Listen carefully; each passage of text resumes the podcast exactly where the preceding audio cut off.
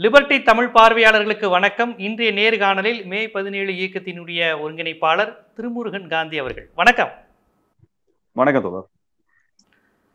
ஆஹ், இன்று உலகளாவிய ஒரு பிரச்சனை மிகப்பெரிய விவாத பொருளாக இருக்கு ஒரு பக்கம் கொரோனா பேரிடர் உலகளவில் பாதிக்கப்பட்டு அது எப்படி எதிர்கொள்வது என்று எல்லா நாடுகளும் எல்லா மக்களும் உயிருக்காக போராடிக்கிட்டு இருக்காங்க. ஆனால் இந்த நிலையிலும் இஸ்ரேல் பாலஸ்தீன பிரச்சனைங்கிறது தலைப்புச் செய்தியாக இருக்கு இப்போ இந்த பிரச்சனையை நீங்கள் உங்களுடைய கோட்பாட்டின்படி ஒரு அரசுக்கும் ஒரு குழுவுக்கும் நடக்கின்ற போரா பார்ப்பீங்களா இல்லை ஒரு அரசு இன்னொரு தேசிய இனங்களின் மீதான மக்களின் மீதான தாக்குதலாக பார்ப்பீங்களா இல்லை ஒரு அரசு இன்னொரு மத அடிப்படைவாத அமைப்பு இவர்களுக்கான விஷயமா? இந்த மூணில் எந்த பார்வையை நீங்கள் முன்வைப்பீங்க இது அடிப்படையில் வந்து பூர்வ குடிகளுக்கும் குடியேறிகளுக்கும் நடக்கக்கூடிய சண்டை அந்த நிலம் வந்து பாலஸ்தீன மக்களுக்கு சொந்தமான நிலம். அது எந்த இடத்திலும் அது வந்து யூத இன மக்களுக்கு அல்லது இஸ்ரேலினுடைய குடிமக்களாக சொல்லப்படக்கூடிய அவர்களுக்கு ஜியோனிஸ்ட் மக்களுக்கு எந்த வகையிலும் அது சொந்தமான நிலம் அல்ல. இந்த பாலஸ்தீன நிலம் ஆங்கிலேயரினுடைய ஆட்சியின் கீழ் இருந்த பொழுது அந்த இடத்துல அவர்கள் யூதர்கள் குடியேற்க குடியேறுவதற்கு அனுமதிக்கப்பட்டார்கள். ஆரம்ப கட்டத்துல நிலங்களை விலைக்கு வாங்கியவர்கள் பிறகு பெருமளவில் நிலம் வாங்கி அதற்கு பிறகு அங்க இருக்கக்கூடிய எளிய பாலஸ்தீன மக்களை தங்களது பலம் கொண்டு ஆயுத பலம் கொண்டு வெளியேற்றி அந்த நாட்டை தங்களுக்கு சொந்தமானதாக மாற்றிக்கொண்டார்கள் இதுதான் இஸ்ரேலினுடைய வரலாறு.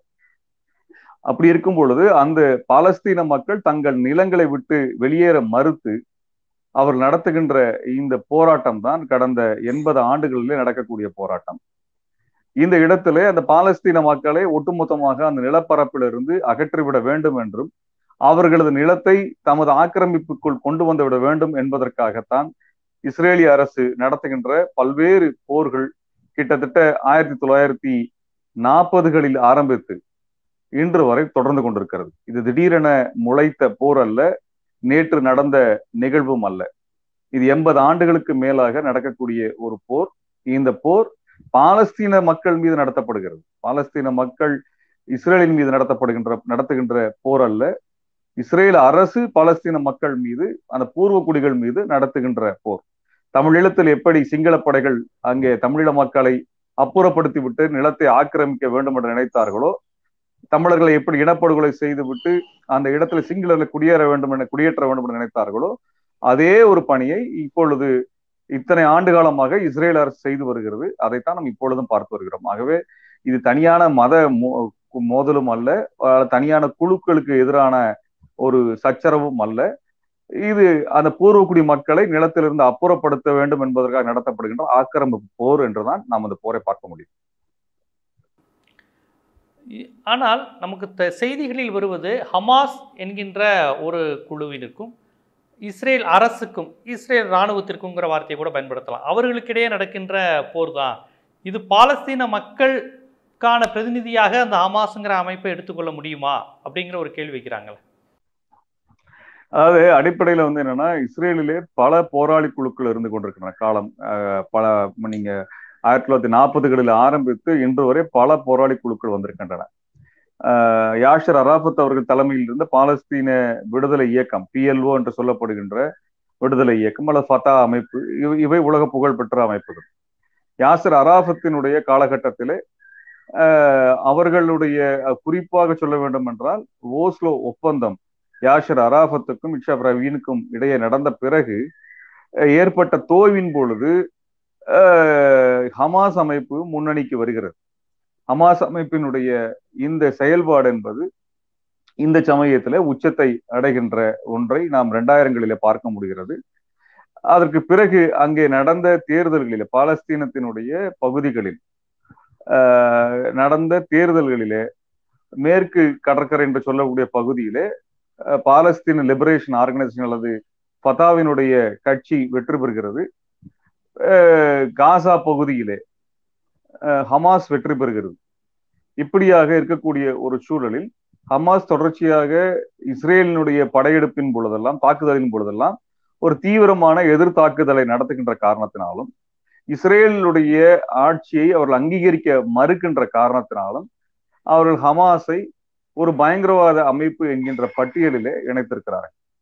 எப்படி விடுதலை புலிகளை எந்த விதமான தகுதியான காரணங்கள் இல்லாமல் அவர்கள் விடுதலை புலிகளை பயங்கரவாதிகள் பட்டியலில் இணைத்தார்களோ அதே போன்ற ஒரு இணைப்பை தான் மேற்குலகம் செய்திருக்கிறது.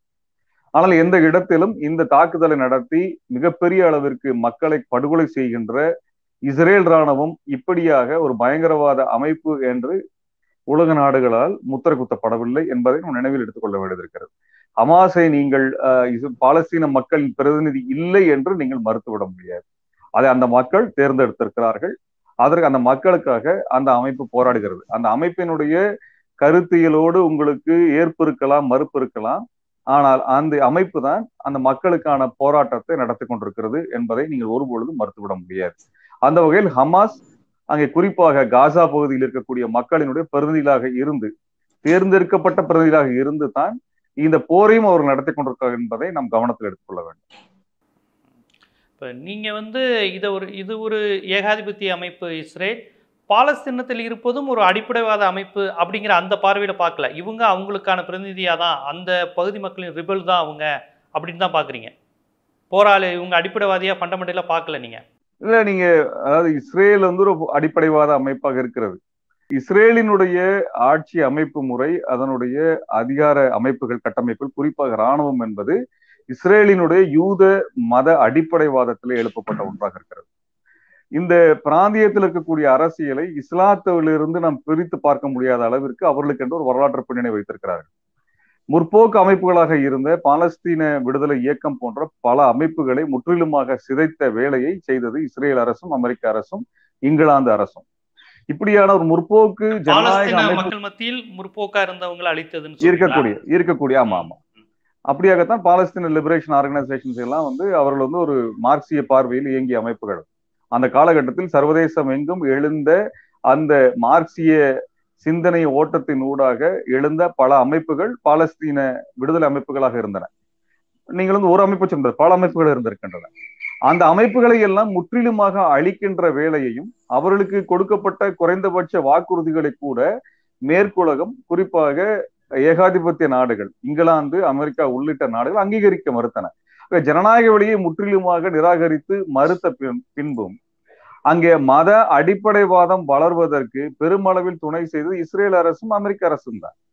அங்கு இஸ் இஸ்லாத்தினுடைய மத அடிப்படைவாத அமைப்புகள் உலகெங்கிலும் வளர்வதற்கு காரணமாக இருந்தவர்கள் அமெரிக்காவினுடைய உளவுத்துறையும் இங்கிலாந்தினுடைய உளவுத்துறையும் என்பது உலகிற்கு தெரிந்த ஒன்று ஆப்கானிஸ்தானில் ஆரம்பித்து உங்களுக்கு லிபியா வரை இருக்கக்கூடிய அந்த பரந்த நிலப்பரப்பில இது போன்ற அடிப்படைவாத மத அடிப்படைவாத குழுக்களை வளர்த்தது அவர்கள் தான் சமீபத்தில் இருக்க இருந்த ஐஎஸ்ஐஎஸ் அமைப்பு வரை அவர்களுடைய பங்களிப்பு மிக காத்திரமான பங்களிப்பு.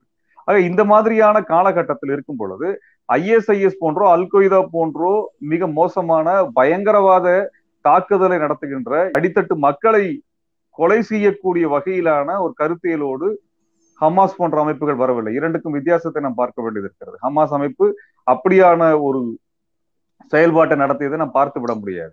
இப்படியான ஒரு வித்தியாசத்தின் கீழாகத்தான் இதை வந்து நீங்க அணுக வேண்டியதாக இருக்கிறது.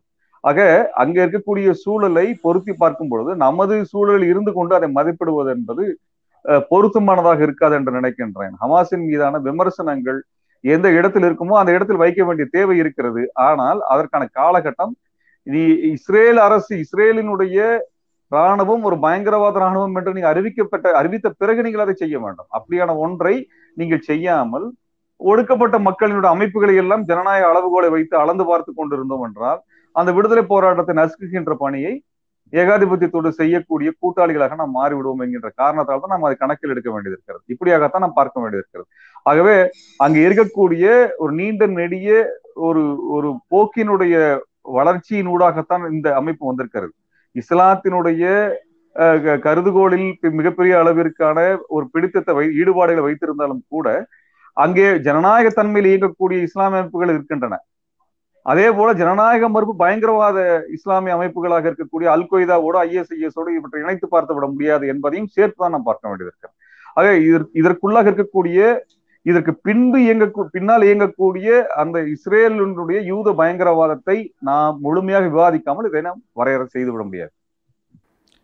யாசர் அராஃபத் இருந்தவரை இந்த ஃபண்டமெண்டல் மூமெண்ட்டு இது அடிப்படைவாத அமைப்புகள் இந்த மாதிரியான விமர்சனங்கள்லாம் வரல. ஏன்னா அவர் வந்து இதற்கு அப்பாற்பட்டு ஒரு செயல்பட்டார். இன்னும் சொல்லப்போனால் ஒரு அமெரிக்க ஏகாதிபத்திய ஒரு கூட்டணி அமைக்கணுங்கிற மாதிரில ஒரு புவிசார் அரசியலில் அமெரிக்கா எதிர்ப்பு அரசியல் கொண்ட நாடுகளோடலாம் அவர் ரொம்ப உறவு கொண்டார். அந்த மாதிரியான பேர் வந்து யாசர் அராஃபத்துக்கு உண்டு. அதற்கு பிறகு இஸ்ரேல் எதிர்ப்புங்கிற அரசியலை கையில் எடுத்துக்கக்கூடிய ஹமாஸ் போன்ற அமைப்புகள் அவரின் தொடர்ச்சியாக இருக்கின்றனவா? இல்லை இப்போதைக்கு இஸ்ரேல் எதிர்ப்புங்கிற அணியில் இருக்கின்றனவா? அப்படிங்கிற கேள்வி வருது. ஏன்னா அவர் இருக்கிற வரை இந்த விமர்சனங்கள் கூட வரல. இஸ்ரேல் கூட உண்மைதான். உண்மைதான் உண்மைதான். தொடர் இதுல என்ன அடிப்படை என்ன நடந்ததுன்னா பிஎல்ஓ இருந்து நீங்க வந்து ஓஸ்லோ ஒப்பந்தம் ஆயிரத்தி தொள்ளாயிரத்தி தொண்ணூத்தி மூன்று நினைக்கிறேன். அது ஓஸ்லோல நடந்த ஒப்பந்தத்துல பின்னால் இருந்து இயங்கியது அமெரிக்கா. அது அந்த சமயத்துல யாஷர் அராஃபத்தை கிட்டத்தட்ட கையை முறுக்கித்தான் பல்வேறு ஒப்பந்தங்களை ஏற்றுக்கொள்ள வைத்தார்கள். அது அது பாலஸ்தீனத்தை தனித்த நாடாக அந்த ஒப்பந்தம் ஏற்றுக்கொள்ளவில்லை. அது மட்டுமல்ல இந்த மு- முற்போக்கு அமைப்புகள் இடதுசாரி அமைப்புகளுக்கு பின்புலமாக சோவியத் ஒன்றியம் என்கின்ற ஒரு மாபெரும் அமைப்பு இருந்த ஒரு ஒரு- நாடு இருந்தவரை இவர்களுக்கான குறைந்தபட்ச பாதுகாப்பு என்பது இருந்தது. அப்படியான ஒரு மிகப்பெரிய தளம் சிதறிய பிறகு அஹ், சோவியத் மற்றும் இதர கட்டமைப்புகள் சிதறிய பிறகு இந்த முற்போக்கு அமைப்புகளுக்கு பாதுகாக்கக்கூடிய அல்லது அவர்கள் குரலை வலுப்படுத்தக்கூடிய உலகளாவிய கட்டமைப்புகள் இல்லாமல் போனது. இது தொண்ணூறுகளினுடைய காலகட்டத்தில் ஆரம்பிக்கிறது. அஹ், சோவியத் ஒன்றியம் வீழ்ந்த பிறகு அங்கே ஜெர்மனியிலே அங்கே அந்த பெர்லின் சுவர் வீழ்ந்த பிறகு உலகமயமாக்கல் வந்ததற்கு பிறகு ஒற்றை மைய ஆட்சி ஒற்றை துருவ ஏகாதிபத்தியமாக அமெரிக்கா எழுந்த பிறகு நடந்த நிகழ்வுகள் இது.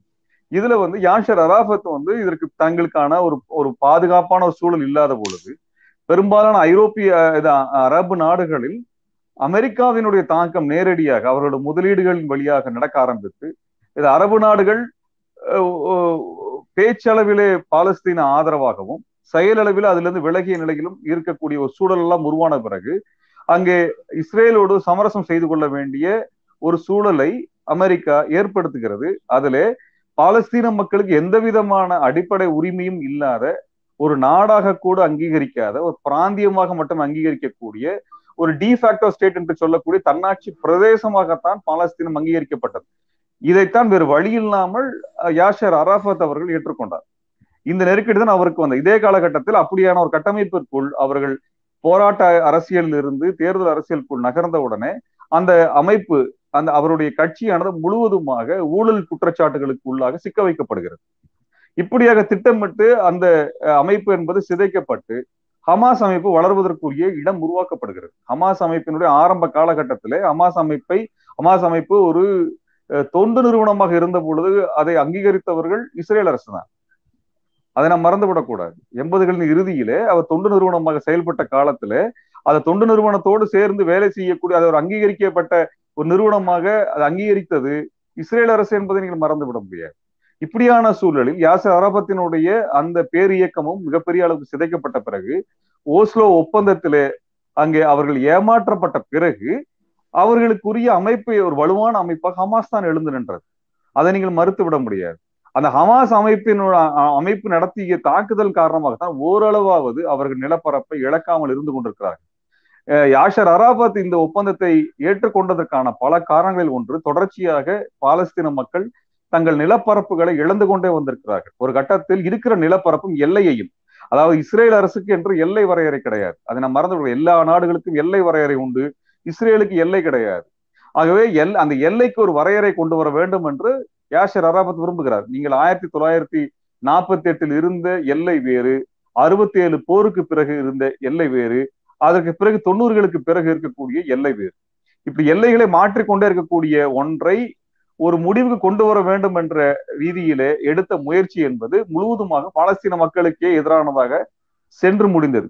இதே தொண்ணூத்தி ஒன்பது ஓஸ்லோ ஒப்பந்தத்தை போலத்தான் இரண்டாயிரத்தி இரண்டிலே இரண்டாயிரத்தி ஒன்றிலே விடுதலை புலிகளோடும் ஓஸ்லோவிலே ஒப்பந்தத்தை அமெரிக்கா இதே போன்ற ஒரு முயற்சியை தான் மேற்கொண்டது.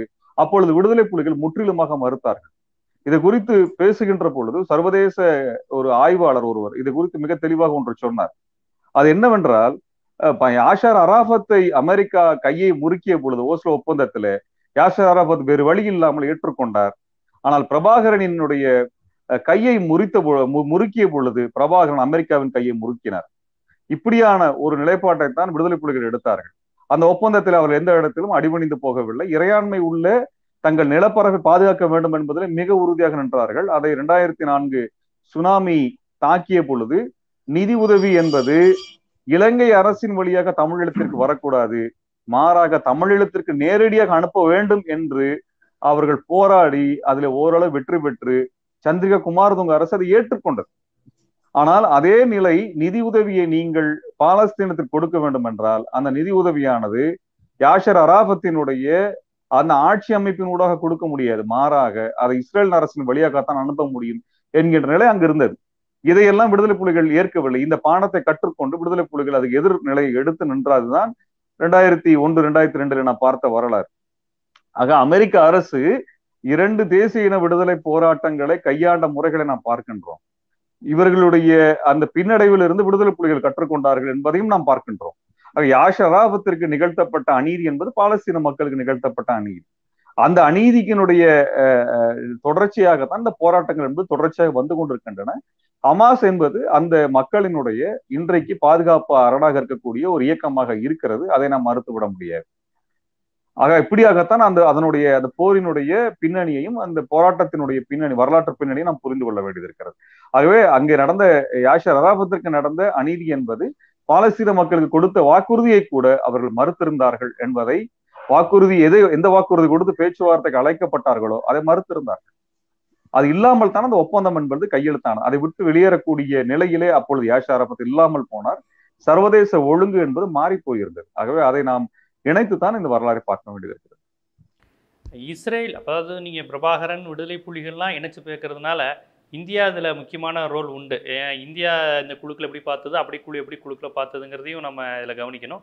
இந்தியா இதுவரை இந்த பாலஸ்தீன பிரச்சனையை எப்படி அணுகியது இப்போது எப்படி அணுகி கொண்டு இருக்கிறது எப்படி அது பார்க்கணும்? இந்தியாவை நீங்கள் எப்படி இதுல அணுகணும்னு நீங்கள் எதிர்பார்க்குறீங்க?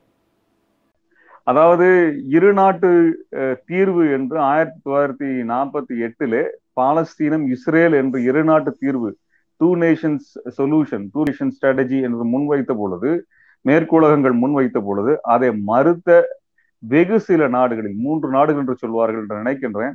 அந்த மூன்று நாடுகள் ஒன்று இந்தியா. அவர்கள் பாலஸ்தீனத்திற்கான நாடுதான் அந்த நாடே விட இஸ்ரேல் என்கிற நாட்டை இந்திய அரசு ஆரம்ப கட்டத்தில் அங்கீகரிக்கவில்லை. அது பாலஸ்தீன மக்களுக்கான நாடாகத்தான் இந்தியா அப்பொழுது அங்கீகரிக்கிறது அந்த வெளியுறவு கொள்கையானது பிற்காலத்திலே சமீப ஒரு இருபது இருபத்தைந்து ஆண்டுகளில் மிகப்பெரிய அளவிற்கு படிப்படியாக மாறி இஸ்ரேல் சார்பு நிலையை நோக்கி இந்தியா நகர்ந்து சென்றிருக்கிறது.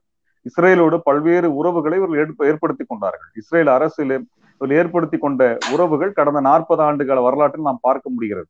அப்படியாக நகர்ந்து இப்பொழுது அவர்கள் இஸ்ரேல் அரசுக்கு சார்பான ஒரு உறவை வலுப்படுத்தி இருக்கிறார்கள் அது குறிப்பாக மோடி ஆட்சி வந்ததற்கு பிறகு அவர் இஸ்ரேலோடு மிக நெருக்கமான உறவை மேற்கொண்டதும் இருவரும் இஸ்ரேலினுடைய தலைநகரில் அவர்கள் நேரம் செலவிட்டது குறித்தான பல புகைப்படங்கள் வெளிவந்து தாங்கள் இஸ்ரேலுக்கு நெருக்கமானவர்கள்.